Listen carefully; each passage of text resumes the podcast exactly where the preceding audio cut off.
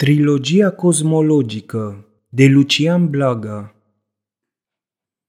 Modelele genezei Lărgirea necurmată a fondului preocupărilor trebuia în chip oarecum firesc să ne îndrume la un moment dat și spre problema genezei cosmice.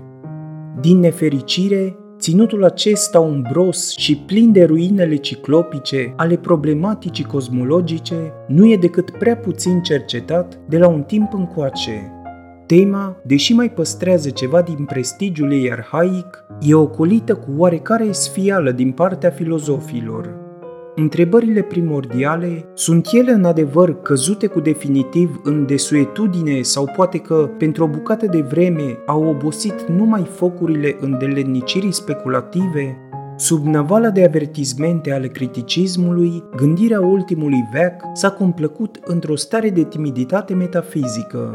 Timidității i s-a spus câtva timp prudență, cum însă absența apetitului speculativ se prelungește din calea afară, noi credem mai degrabă că această timiditate e semnul unei infirmități. Un organ în divorț cu exercițiul se stinge ca ochiul ținut la un regim de noapte. Asemenea spectacole nu cer însă să fie privite cu brațele încrucișate, ci invită mai vârtos la luarea unor măsuri de îndreptare, Filozoful are, desigur, latitudinea de a se aplica să examineze limitele pe care o înaltă rânduială le impune cunoașterii. Urmează însă de aici că filozoful trebuie să-și sugrume numai decât toată patima azurie cu care cerul l-a dăruit, o bârșia lumii sau geneza celor văzute și nevăzute. Tema poartă pe trupul ei rune și răni, rune cu semnificații pierdute, Cine le va tălmăci din nou? Răni dobândite în lupta cu toate îndoielile, cine le va vindeca? Recunoaștem din plin că momentul istoric al criticismului e irreversibil și mai recunoaștem că de această împrejurare va trebui să țină seama orice nouă filozofie sau orice viitoare teologie. Ar fi o mare greșeală să se creadă că un Kant a trăit degeaba omul a devenit o ființă de două ori mai trează pe urma eforturilor criticiste. Nu știm însă de ce visurile omului n-ar putea să devină la rândul lor și ele de două ori mai adânci sau mai înalte. Dacă odată cu criticismul s-a declarat în om un categoric și binevenit spor de conștiință, nu înțelegem de ce acest spor trebuie neapărat să fie însoțit de sterilitate. Să facem loc cât mai mult loc criticii, să facem loc cât mai mult loc metafizicii. Lozincile, deși opuse, ar putea să se țină reciproc în echilibru, împrumutând preocupărilor spirituale o tensiune de boltă. Fie popasurile făcute pentru dobândirea unei depline lucidități, tot atâtea prilejuri de nou și iarăși nou avânt constructiv – făcând pomelnicul sistemelor defuncte, vom însemna că cel din urmă sistem cosmologic care a dominat intelectualitatea europeană a fost materialismul energetic. În ciuda tuturor reacțiilor spiritualiste, vitaliste, idealiste și chiar în ciuda rezervei pe care un anumit criticism ajustat la nevoile epocii a izbutit să o impună față de orice metafizică, inclusiv deci față de materialismul energetic, nu s-ar putea spune că intelectualitatea europeană e vindecată de această concepție. Ea a pătruns cu intensitate de psihoză, avem chiar certitudinea că majoritatea oamenilor de știință, de obicei de o extremă naivitate în problematica metafizică, profesează în ascuns sau pe față una din variantele materialismului energetic.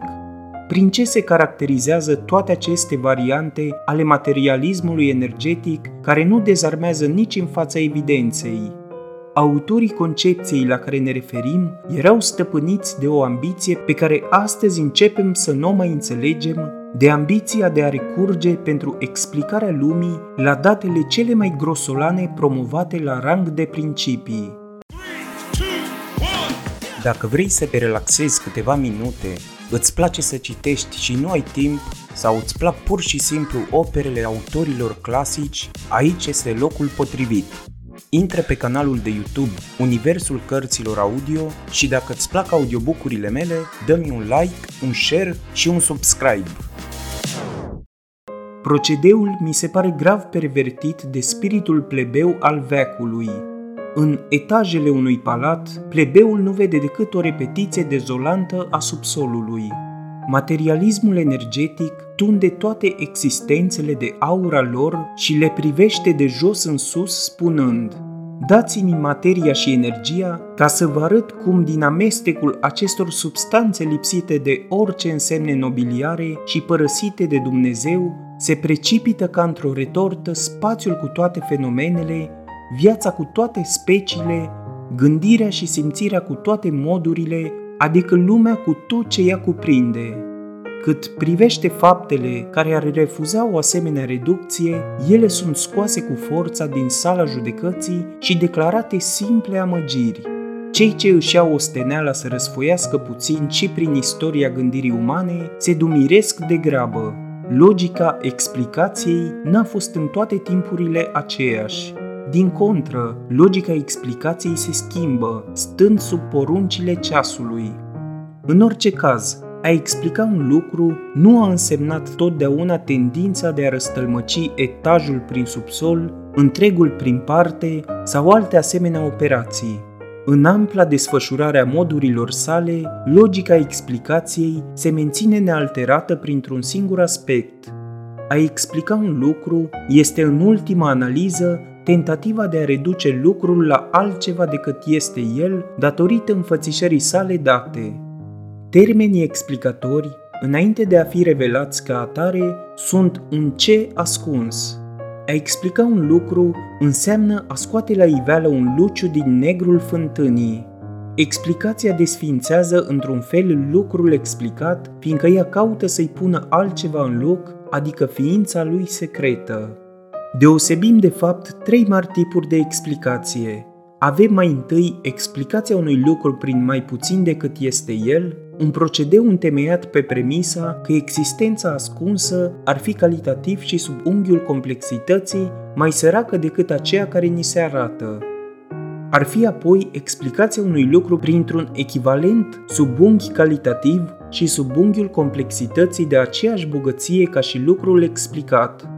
Și pe urmă, ar mai fi explicația unui lucru prin mai mult decât este el, ceea ce presupune un ascuns de superioară calitate și complexitate în asemănare cu arătatul. Din punct de vedere pur logic, explicația e explicație în oricare din aceste cazuri. Niciunul din aceste moduri nu își trădează misiunea, cu o condiție firește, mai puținul, echivalentul sau mai multul explicațiilor trebuie să fie altceva decât lucrul explicat. Punând o asemenea condiție procedeilor explicative, ne-am așezat la adăpost față de eventuala bănuială că am face elogiul tautologiei. Cea mai importantă condiție pur logică de îndeplinirea căreia atârnă printre altele valabilitatea unei explicații este aceea ca termenii explicatori să nu fie o simplă repetiție a faptului de explicat, despre logica explicației am vorbit pe larg în studiul intitulat Cunoașterea luciferică. Nu vom repeta tot ceea ce am spus în acel studiu, dar cum atinserăm chestiunea procedeelor explicative, se impune poate însă o observație și anume, o explicație nu este supusă numai criteriilor logice, ci și unor operații de verificare, directă sau indirectă prin experiență. În procesele explicative, Experiența se constituie așadar și ea ca instanță, totuși nu ca instanță absolută, căci datele experienței sunt și ele susceptibile de interpretare. Experiența dând loc, prin latura ei empirică, la fel și fel de posibilități de tălmăcire, e natural să nu ne poată pune la dispoziție un criteriu de control absolut – experiența e în stare să aducă mari servicii, fiind pusă în subordine față de anume idei teoretice, dar experiența manifestă în același timp și o extraordinară infidelitate față de ideile teoretice. O experiență zice astăzi da la interpretarea ce îi se dă în lumina unei idei, pentru ca mâine aceeași experiență să răspundă da la interpretarea prin alte idee. Cuvântul experienței e mărturie, dar mărturia ei nu e sfântă. Această precară situație se datorează împrejurării că în procesele mari de cunoaștere, experiența nu este niciodată un ce complet prin sine însăși, experiența e totdeauna numai un ce care cere un context. Chiar și în explicațiile zise științifice, experiența se constituie doar ca o instanță relativă, admițând totdeauna posibilitatea unei noi interpretări. Cât privește explicațiile metafizice, acestea se afirmă prin procedee în cadrul cărora experienței îi revine o funcție și mai micșorată, adică un rol mai mult negativ. Când datele experienței contrazic fățiș o interpretare metafizică propusă, experiența are în adevăr un drept de veto. Rolul acesta negativ al experienței, ca instanță în cunoașterea metafizică, e clar și pe deplin asigurat. Explicațiile metafizice nu aspiră însă în aceeași măsură ca explicațiile științifice să obțină o confirmare pozitivă din partea experienței. O explicație metafizică este, prin însuși locul unde ea se instalează, o sândită mai mult la probe eliminatorii din partea experienței decât la probe menite să o întărească. Despre o explicație metafizică se poate spune, în cazul cel mai bun, doar atât – că experiența nu o contrazice.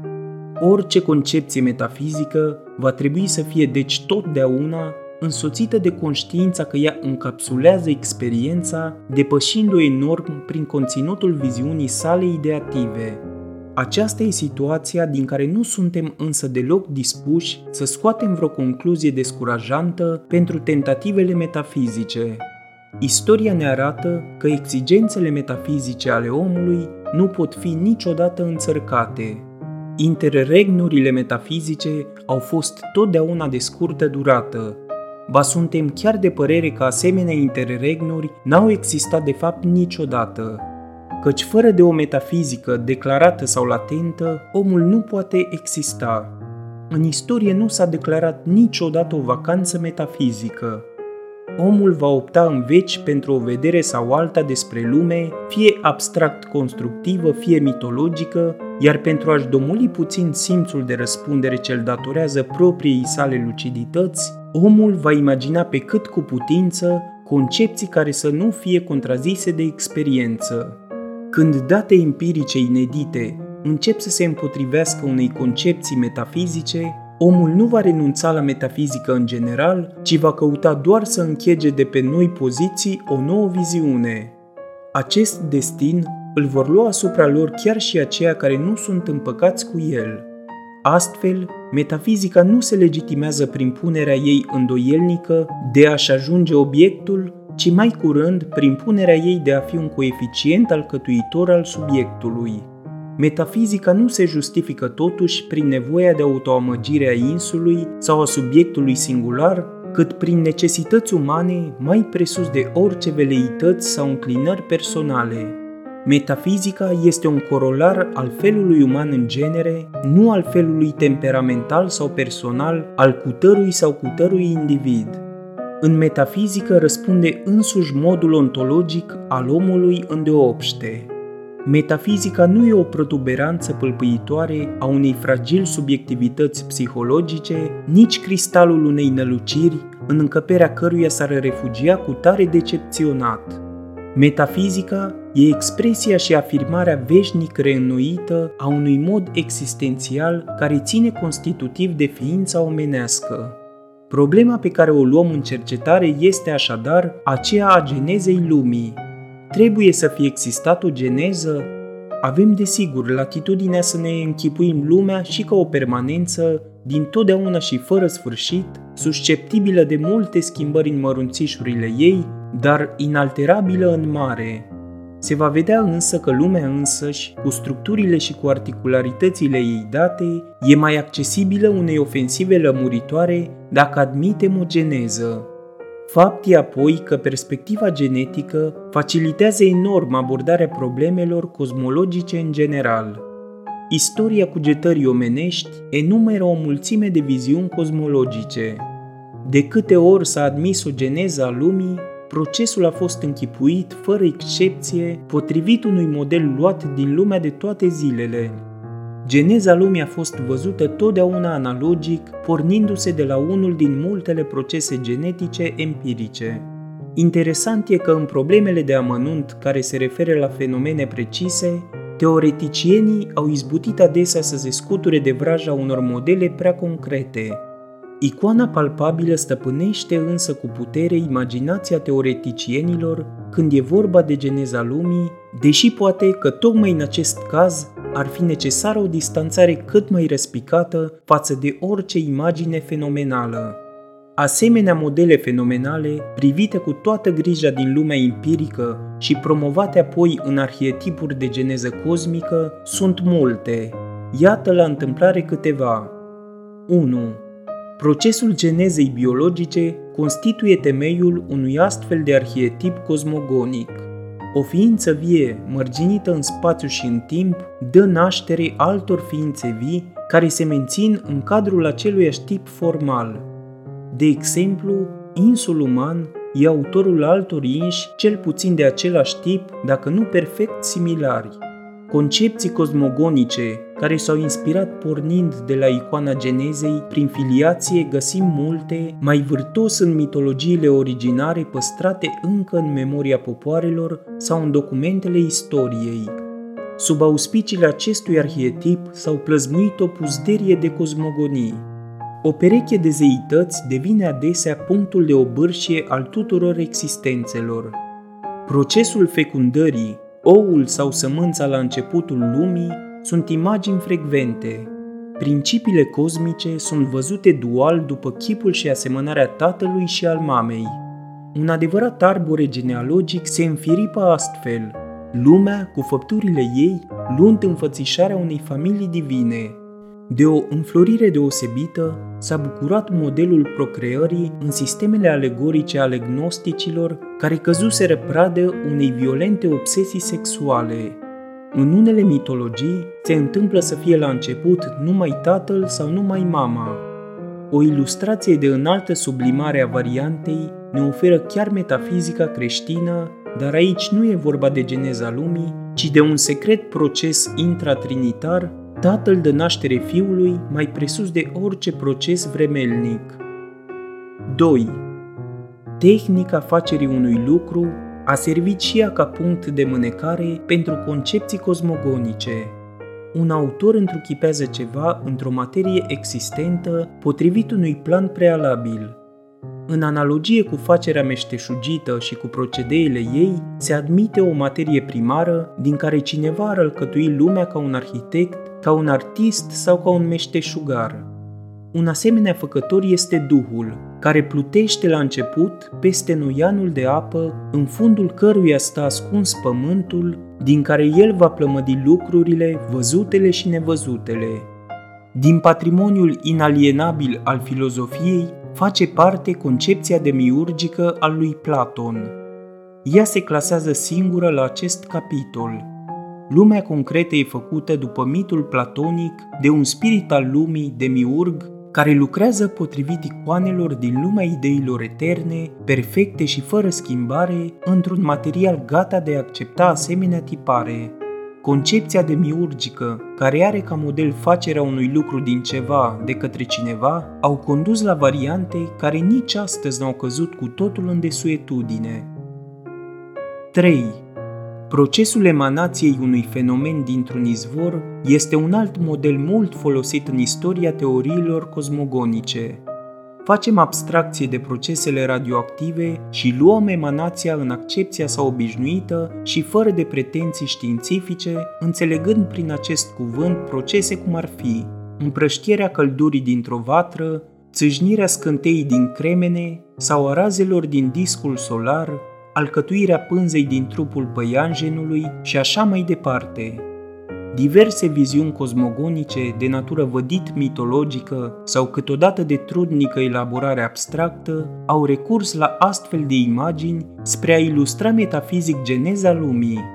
Imaginea poetic sugestivă a emanației razelor din rondul solar este prin frumusețea ei intrinsecă o icoană arhicunoscută, servită cu pedagogică stăruință de către neoplatonici și famulii lor medievali pentru a lămuri geneza ipostazelor metafizice ale unității supreme și în cele din urmă pentru a lămuri însăși geneza lumii. Să nu uităm că, pentru autorii concepțiilor cosmogonice în chestiune, metafora avea aproape o putere de argument. În unele cosmogonii indiene, lumea se compune din însăși substanța lui Brahman ca emisiunea diafană a rețelei din trupul păianjenului. Comparația e adorabilă și cu toată puținătatea ei, ea are în belșugul de comparații al răsăritului acuitatea unui foc astral printre pietrele unei diademe – 4.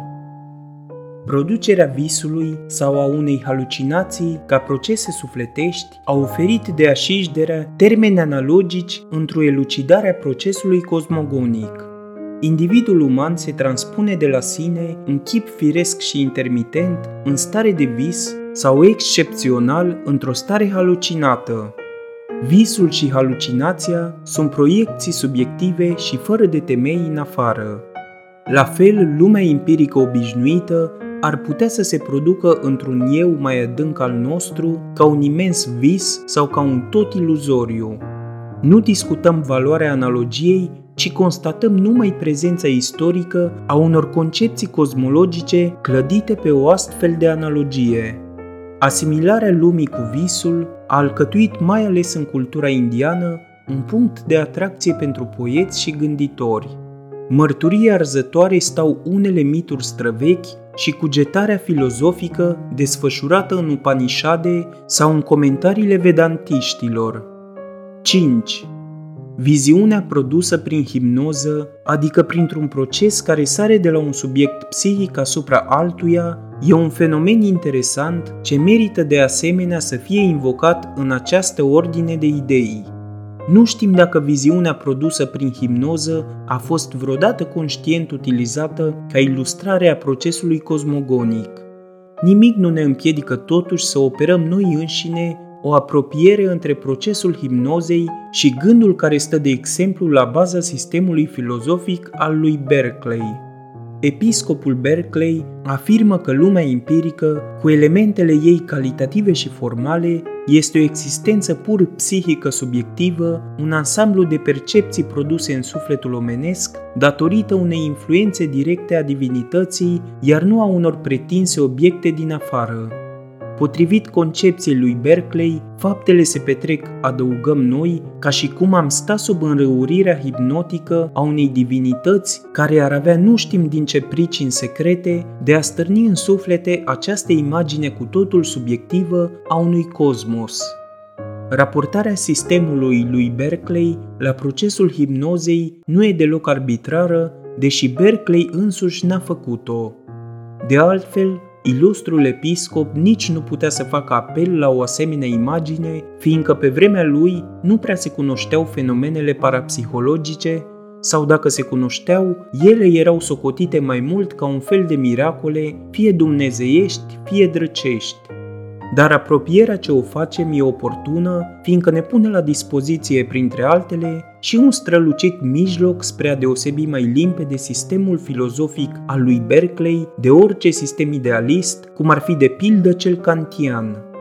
În sistemul kantian, conținutul sensibil al percepțiilor este de asemenea socotit ca un ce subiectiv, dar materialul sensibil e în același timp privit și ca un răsunet în noi al lucrului în sine, iar nu ca rezultat direct al unui demers divin, al unei hipnoze dumnezeiești sau ca un act de sugestie săvârșit de un spirit absolut asupra sufletului individual. 6. Procesul revelării, datorită căruia un fenomen ascuns din diferite cauze se face vizibil sau perceptibil, luând forme mai accesibile simțurilor noastre, ilustrează și ele unele concepții cosmogonice. Sufletul cuiva totdeauna ascuns ni se revelează în expresia feții, fizionomia cu schimbările ei fiind ca fluturarea unor semne menite să ne comunice stări și gânduri. Vântul invizibil se întrupează în roza indicatoare de direcții sau în pânza unei corăbii. Păunul își desface roata cu ochiurile și cu minunile de culoare pentru a se arăta. Duhul de pe muntele Sinai s-a arătat în flăcările vegetalului solitar. Iată tot atâtea fenomene care pot să ilustreze plastic și un gând cosmogonic. Într-adevăr, concepțiile diverselor școli mistice islamice, de pildă, au nevoie de astfel de ilustrări. Lumea empirică, sensibilă, materială, este, după doctrinele misticismului islamic, un simplu mijloc vestimentar cu ajutorul căruia Dumnezeu se face accesibil simțurilor noastre, El care pentru simțurile noastre este insesizabil în sine, lumea ca revelarea substanței divine, care îmbracă în adins aspecte de care să putem lua act potrivit Constituției noastre. Lumea ar fi o adaptare intenționată a divinului la capacitatea cognitivă a noastră. 7. Geneza din nimic a unui lucru, pe temeiul unui cuvânt sau al unui act magic, este de asemenea un model de geneză cosmică se va opina că genezele magice din nimic nu ne este dat să constatăm niciodată în câmpul experienței. Criticismul științific și filozofic a compromis desigur definitiv ideea unei pretinse geneze din nimic, dar noi nu vorbim despre geneza trecută prin filtrul criticii. Pe noi ne interesează experiența primitivă și naivă care vede aievea geneza din nimic, chiar dacă ele n-ar fi decât aparente. Primitivul nu vede tehnica, ci numai efectele prestidigitației. Primitivul îi scapă ceea ce se petrece după perdea, dar magia e neapărat și în toate cazurile înșelăciune, cât privește fachirismul și toate fenomenele sale, suntem încă departe de a ști cu certitudine în ce măsură ele se datorează unei hipnoze colective și în ce măsură ele au un real substrat ocult. De altă parte, puterea psihologică a cuvântului e prea cunoscută. În cultura folclorică și în sufletul popular întâlnim nu numai descântecul, ci și efectele sale absolut certe. Să nu uităm pe urmă că toate popoarele sunt în posesia unui patrimoniu milenar aproape inatacabil de credințe magice, indiferent dacă ele corespund sau nu unei realități. Sufletul primitiv este îmbibat de această mentalitate, nu e prin urmare de mirat că se găsesc în istoria gândirii concepții care închipuie pe Dumnezeu ca un suprem vrăjitor, făcând lumea din nimic, prin rostirea unui cuvânt magic simplu, numai pentru a se juca sau pentru a-și arăta puterea. Ba din mitologia egipteană aflăm că anterior chiar primului zeu a fost numele lui. Primul zeu s-a născut datorită puterii magice inerente numelui său, lăsând să se perinde prin fața noastră principalele sisteme cosmologice pe care spiritul uman le-a imaginat, rămânem cu impresia că în toate cazurile se pornește de la un anume proces genetic fenomenal, empiric, parțial, izolat, pentru ca de aici să se facă saltul la întreaga sferă cosmică. De câte ori lumea e concepută cu un ce înfăptuit pe o cale oarecare, s-a recurs într-o limpezire a procesului la analogii empirice. Metafora, cu termenii obărșiți în imediat, stă la baza oricărei concepții cosmogonice, cu excepția poate a acelora care închipuie lumea cu un dat din eternitate, ca un fapt ireductibil legal sieși în toate fazele. Supoziția ireductibilității lumii ni se pare mai mult rezultatul unei sfieli de a face un ultim efort intelectual pentru a o explica. Unui serios apetit explicativ îi este însă aproape inerentă perspectiva genetică. Dar această perspectivă s-a realizat din nefericire până acum totdeauna după chipul și asemănarea unui mod genetic empiric.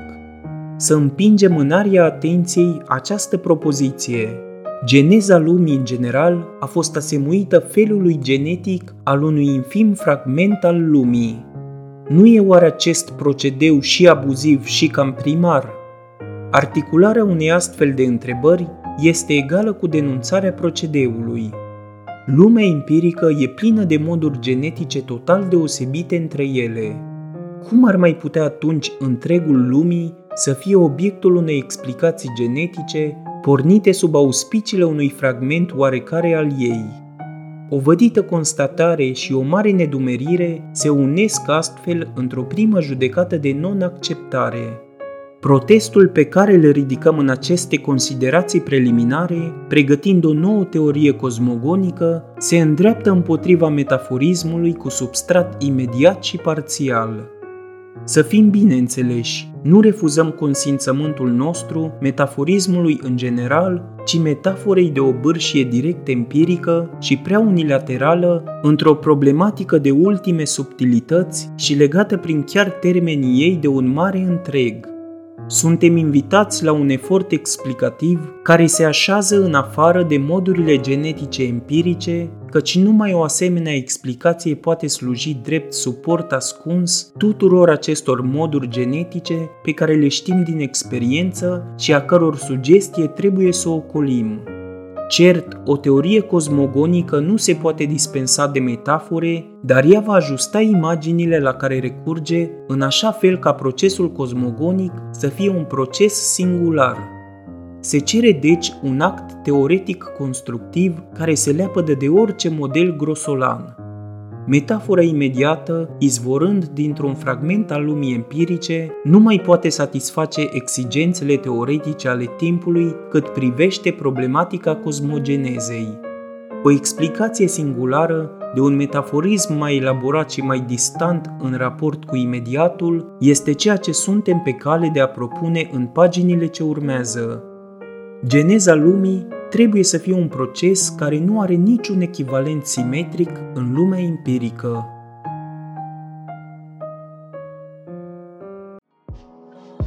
Ți-a plăcut episodul? Dă-i subscribe și vei avea acces la celelalte pregătite.